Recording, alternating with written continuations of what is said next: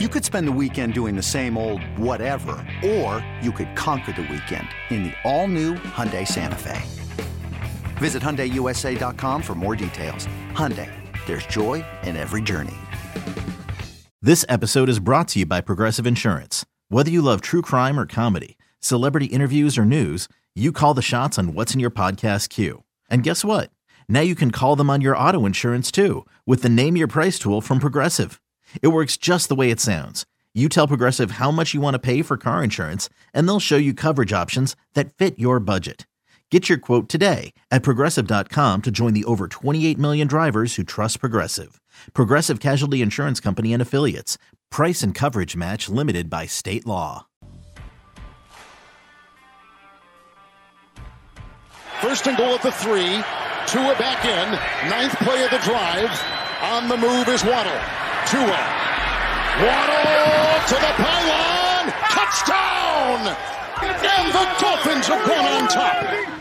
You're listening to BetQL Daily, presented by FanDuel Sportsbook, with Joe Ostrowski, Joe Giglio, and Aaron Hawksworth from BetQL.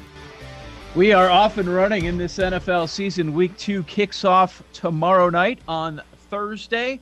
So let's bring in our pal Joe Osborne, sports betting analyst over at oddshark.com. Follow him on Twitter at JTFOZ. JTFOZ. Let's start with that highlight, Joe. Uh, three Joes are here now. Uh, yeah. how, how about your Dolphins? I think I tweeted you take the Dolphins plus three and a half, like you weren't already in on that. Uh, feels feels like a lack of respect with your team. I don't know if it's the perception of Tua or what it is, but divisional matchup last week, we're getting more than a field goal. Divisional matchup this week at home, you guys are getting more than a field goal.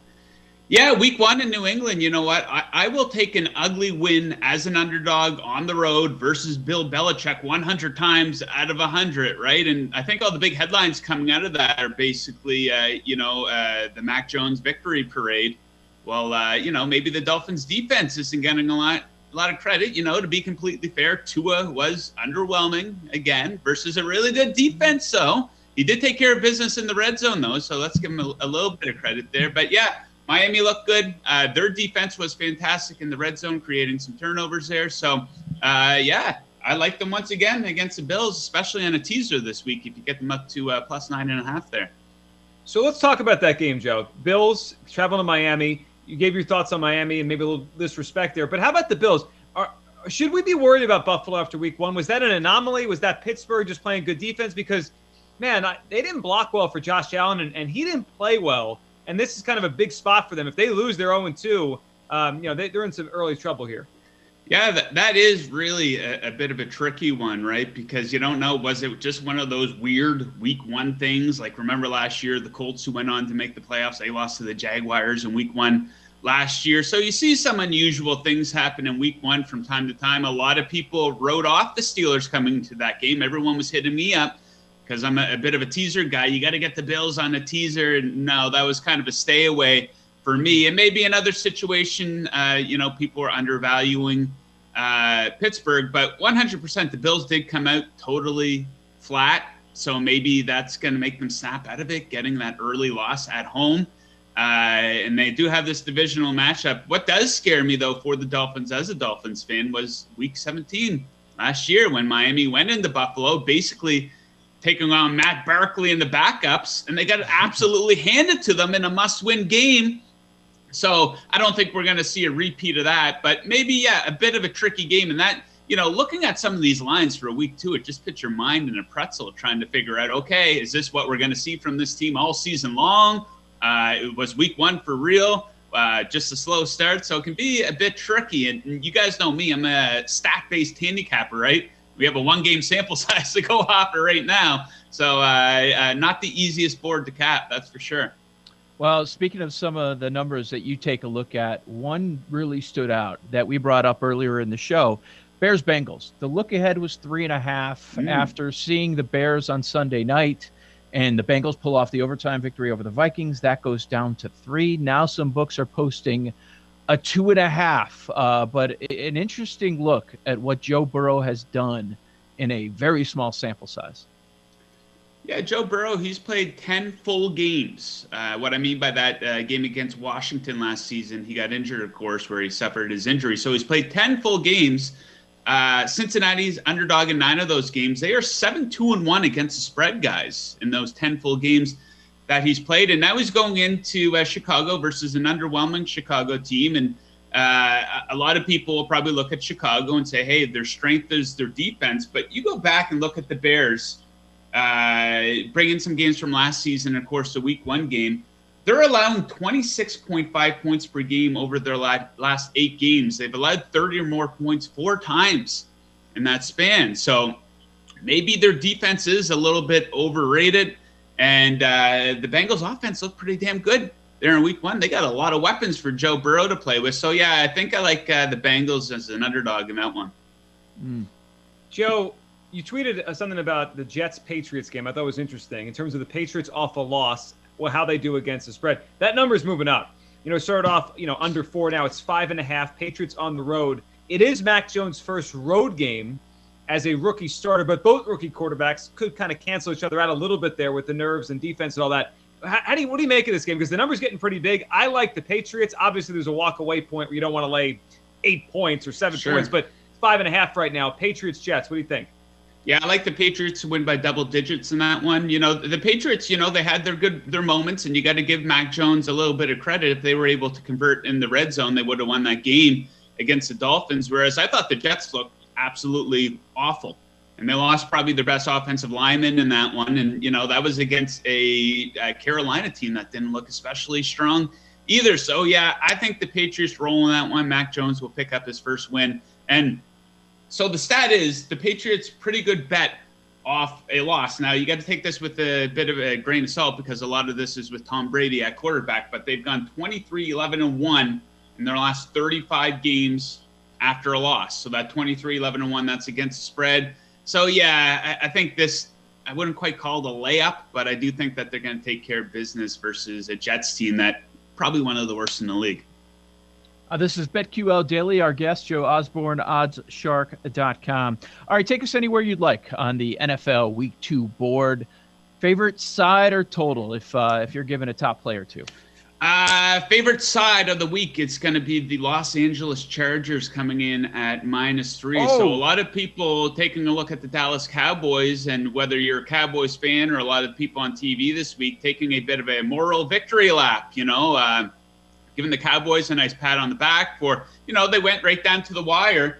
But, it, and the, thing that a lot of people point to is the non call, the non pass interference call at the end of the game. But I think if you look at the game as a whole, the Cowboys got a lot of breaks in that one. Three back-breaking turnovers for the Bucs, two in their own end on back-to-back possessions. That led to nine points for the Cowboys.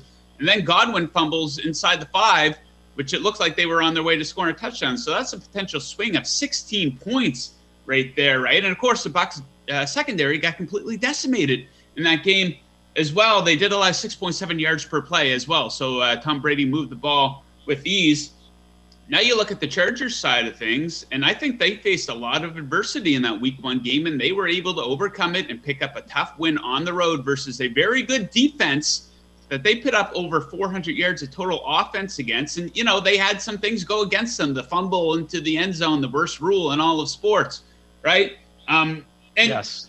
D- Dak Prescott, fantastic. He might win MVP this year, but the defense still absolutely stinks. So he's started six games since the start of last season. Of course, he got injured. The Cowboys are allowing 29 and a half points per game in those games, guys. So, and this is a very good offense here with the Chargers. They're going to be able to move the ball with ease. So I think we're going to see a big game. I like uh, LA minus three. When you need mealtime inspiration, it's worth shopping Kroger, where you'll find over 30,000 mouth-watering choices that excite your inner foodie. And no matter what tasty choice you make, you'll enjoy our everyday low prices, plus extra ways to save, like digital coupons worth over $600 each week. You can also save up to $1 off per gallon at the pump with fuel points. More savings and more inspiring flavors make shopping Kroger worth it every time. Kroger, fresh for everyone. Fuel restrictions apply. Hey, it's Kaley Cuoco for Priceline. Ready to go to your happy place for a happy price? Well, why didn't you say so? Just download the Priceline app right now and save up to 60% on hotels. So, whether it's Cousin Kevin's Kazoo concert in Kansas City, go Kevin, or Becky's Bachelorette Bash in Bermuda, you never have to miss a trip ever again. So, download the Priceline app today. Your savings are waiting. Go to your happy place for a happy price. Go to your happy price, Priceline. Joe, earlier, uh, Joe and I were talking about teasers and where we might go for teasers this week. You know, week one, Rams, Niners. You could tease those two teams down. That was probably the um, smartest play on the board in terms of teasing down. What, where do you like teasers this week? You have a couple you think could play out the right way? Yeah, well, I see the Patriots up to six right now at one book, so that would be an easy one. You know, just an outright win by any margin, and that's going to uh, cash that leg of it. But I think my favorite underdog on a teaser might be getting the Vikings up to plus ten and a half here. So you talk about overreactions from week one going into week two, and this might be one. That line was originally three for the Cardinals. Now it's up to four and a half. And I do think that is a massive overreaction. You know, they walked into Tennessee, who I'm not high on by any means, but they did completely catch them sleeping in that game and just wire to wire smackdown. And would this line have moved a point and a half had they just eked out a win in the fourth quarter? I don't know about that. So I do think that is an overreaction uh, for a Cardinals team that I think will be in the mix come playoff time. But, you know, we haven't seen a whole lot of consistency from them here over the past couple years. So even if they do win, uh, they can win by 10 points, and the Vikings still cover that leg of the teaser. So getting an extra hook on that, I like that quite a bit for the Vikings. So I, I would put the Vikings with the Patriots on a teaser and be very confident in that one. Couple more minutes with Joe Osborne. Thursday night football. It's ugly, but we're going to bet the hell out of it. Uh, what are you doing with Giants football team? Uh, I, I, don't like it, but I think I'm leaning uh, leaning the Giants here plus three and a half. You know, I wasn't very impressed with with either team in Week One. You know, Washington came into the season, and uh, you know everyone uh, them their defense uh, a, a lot of credit, which you know they proved it last year, but like I said previously with the Chargers, they allowed over 400 yards of offense in that game at home. And the Giants proved last year that they can keep games pretty tight, right? They didn't lose by big margins very often. They beat Washington in both their matchups last season. The Giants are 9 and 2 against spread in their last 11 on the road somehow. So I like getting that hook quite a bit. I do think it could be a field goal game either way. You know, the Giants are one of those teams, uh, ugly performance in week one but they're one of those teams people just want to write them off right away. I do think that they can be competitive within this division, and I think they can be competitive in this game. So I think I'll take them uh, plus three and a half and absolutely probably hate it. Joe, we ran through all of the NFC East quickly, about 30 seconds or so. Eagles, big performance in Atlanta in week one. Are you buying them? Do you think what we saw is real, or was that a week one fluky thing because Atlanta's not any good? I kind of think it's a week one fluky thing, right? Jalen Hurts, we saw him uh, come out of the gates absolutely flying last year. You know, uh, filled the stat sheet, uh, a couple of great performances. Then teams saw a little bit of tape on him and kind of figured him out a little bit, right? And the Falcons' defense absolutely stinks. We all know that. So let's see how he does versus a pretty strong San Francisco team who's getting injured already again, which is crazy. But a pretty big step up in competition there uh, defensively. So yeah, I, am not ready to uh, anoint them the best team in the division yet by any means. Follow this Joe O as well on Twitter at JTFOZ, oddshark.com. That's where you find his work, oddshark.com. Joe Osborne, thank you so much for your time. Best of luck week two, all right? Thank you, guys. Good luck to you and good luck to all the listeners. Thank you, Joe.